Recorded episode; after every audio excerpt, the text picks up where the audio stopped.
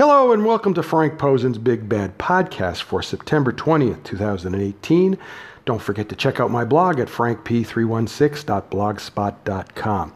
So last night was uh, episode three of the Mae Young Classic, and um, I'm, I don't have any videos because the Joshi wrestlers will be on next week, but uh, I just wanted to go over the results. Uh, the first match had Kaitlyn versus Kavita Devi, and um, uh, most fan, WWE fans will remember Kaitlyn as a, Divas champ a few years back. Um, her, she's a bodybuilder. Her real name is Celeste Bonin, and the way she got onto the WWE main roster it was through the uh, uh, NXT um, competition show that WWE was doing a few years back, and uh, I never thought she was a very good wrestler, and uh, she didn't really show me anything last night that I much cared that I much cared for. Again, I'm not a big fan of bodybuilders as wrestlers because they don't seem they're not athletes and they don't seem to pick up the wrestling very well. And um, you know, uh, she she uh, left uh, pro wrestling for a few years. Uh, her husband is a bodybuilder and uh, he didn't want her to wrestle anymore. And so she went back to that and she also started her own clothing line earlier this year, she returned to pro wrestling, so she got her opportunity to return to the WWE on the Mae Young Classic. Uh, I doubt they'll sign her, but eh, one never knows. Uh, her opponent here is this girl, Kavita Devi, who is from India, and we saw her last year on the Mae Young Classic, and uh, she was very rough. Um, I, I've seen some improvement here, but I'm not sure if she's ever going to be good enough to appear on TV on a regular basis. Uh, it's it's very it's it's kind of um, you know the odds are against her because what happens with a lot of these uh, wrestlers that they bring in from countries like that and they have no experience is they just get to a point and they don't improve and and that's possibly what could happen to her. I mean, you never know. She's a big girl, but that doesn't help her either because then she's kind of awkward as well. The match itself was fine. They didn't blow anything, but it didn't blow anybody. I don't think they blew anybody away either. Kaitlyn won the match in four minutes. The second match, two wrestlers who are very familiar with each other uh, Toni Storm versus Jinny. They're both NXT UK uh, signees. Uh, Toni Storm uh, is probably one of the best female wrestlers in the world. Uh, she's originally from Australia but lives in England. She's 22 years old. Uh, she's worked for all kinds of companies all over the world, including Stardom in Japan. And uh, she's been in main events in, in Stardom. So um, she's somebody who's very accomplished and poised and seasoned at a very young age. She's 22 years old. She's also uh, very attractive. And in addition to that, she can talk. So to me, I feel Toni Storm is the total package as far as uh, a female wrestler is concerned. And um, I, I wouldn't object to seeing her on the main roster now because that's how good she is. Uh, Jinny, I had not seen before. Um, she was supposed to be on the um, uh, NXT UK show that was uh, aired back in June, but she got injured uh, and she wasn't able to do it. Um, uh, I haven't been impressed with any of the other uh, NXT UK women that they they've had, and uh, uh, uh, first time I've seen her, she's okay. She's nothing special. Her gimmick is she's a fashionista, which I don't understand that gimmick. Like, she likes to dress up in nice clothes, but I mean, isn't costuming part of pro wrestling to begin with? I, I don't understand the fashionista part of it. I guess she's supposed to be high. I don't know. I maybe it's like she's supposed to be high class, kind of like uh, uh, I don't know. I really don't know. So I didn't much care for the gimmick, and she seems a little thin to be a pro wrestler. That's the other thing. She didn't really uh, impress me a lot, but uh, you know Toni made her look as good as she could, and then uh, Toni won the match. Third match was uh, Xia Li versus Karen Q. Um, uh, Xia Li is this girl from mainland China.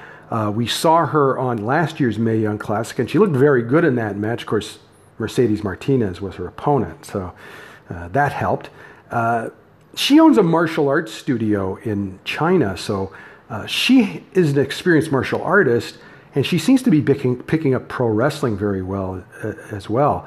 Uh, so um, I like her upside because she's actually picking up. It's kind of similar to uh, Kacy Catanzaro, who um, had no pro wrestling experience, but seems to have the kind of athleticism uh, and mind to do pro wrestling. So this girl is very similar.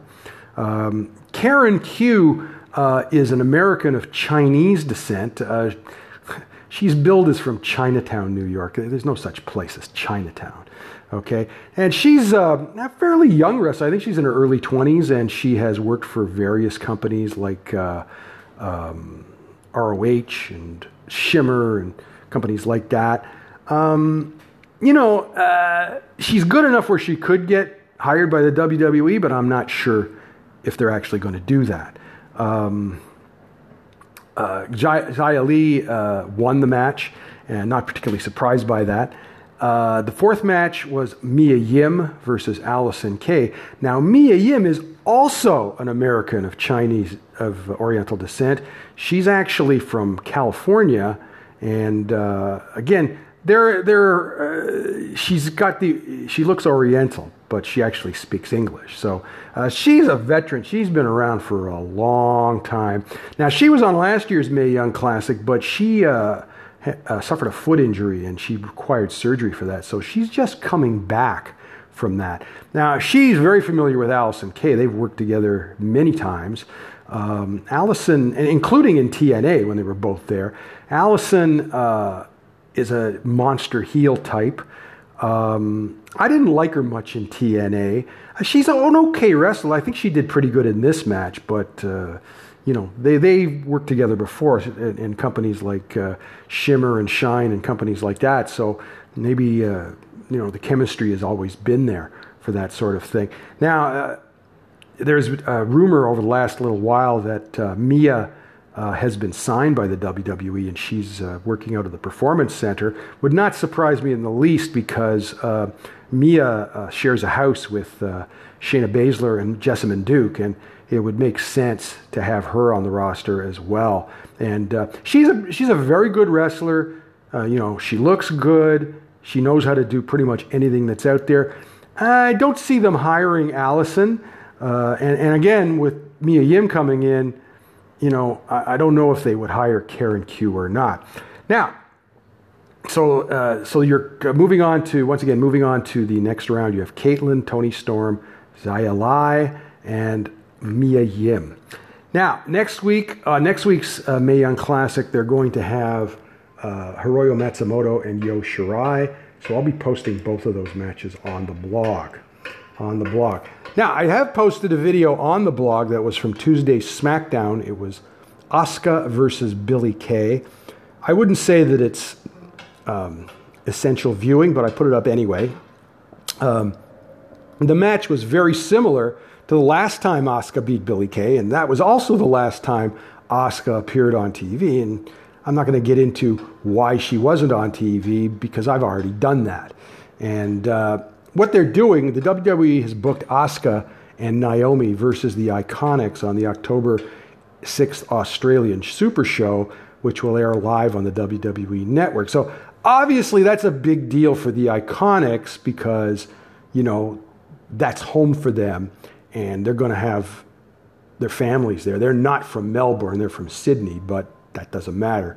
I mean, that's a big deal for them. So they want to build up to that match but they just don't have the TV time, you know. And and so typical of those idiots, you know. Naomi gets her entrance, though she isn't in the match. You know, I always say it's instructive to see what is really important to the WWE, and Naomi's entrance is important to them, even though she's not involved in the match. Eh, morons. So because they went through that, the match is less than two minutes long, and in two minutes, Billie gets way too much offense, including a, a rest hold, a big boot. I don't know what the hell they're thinking.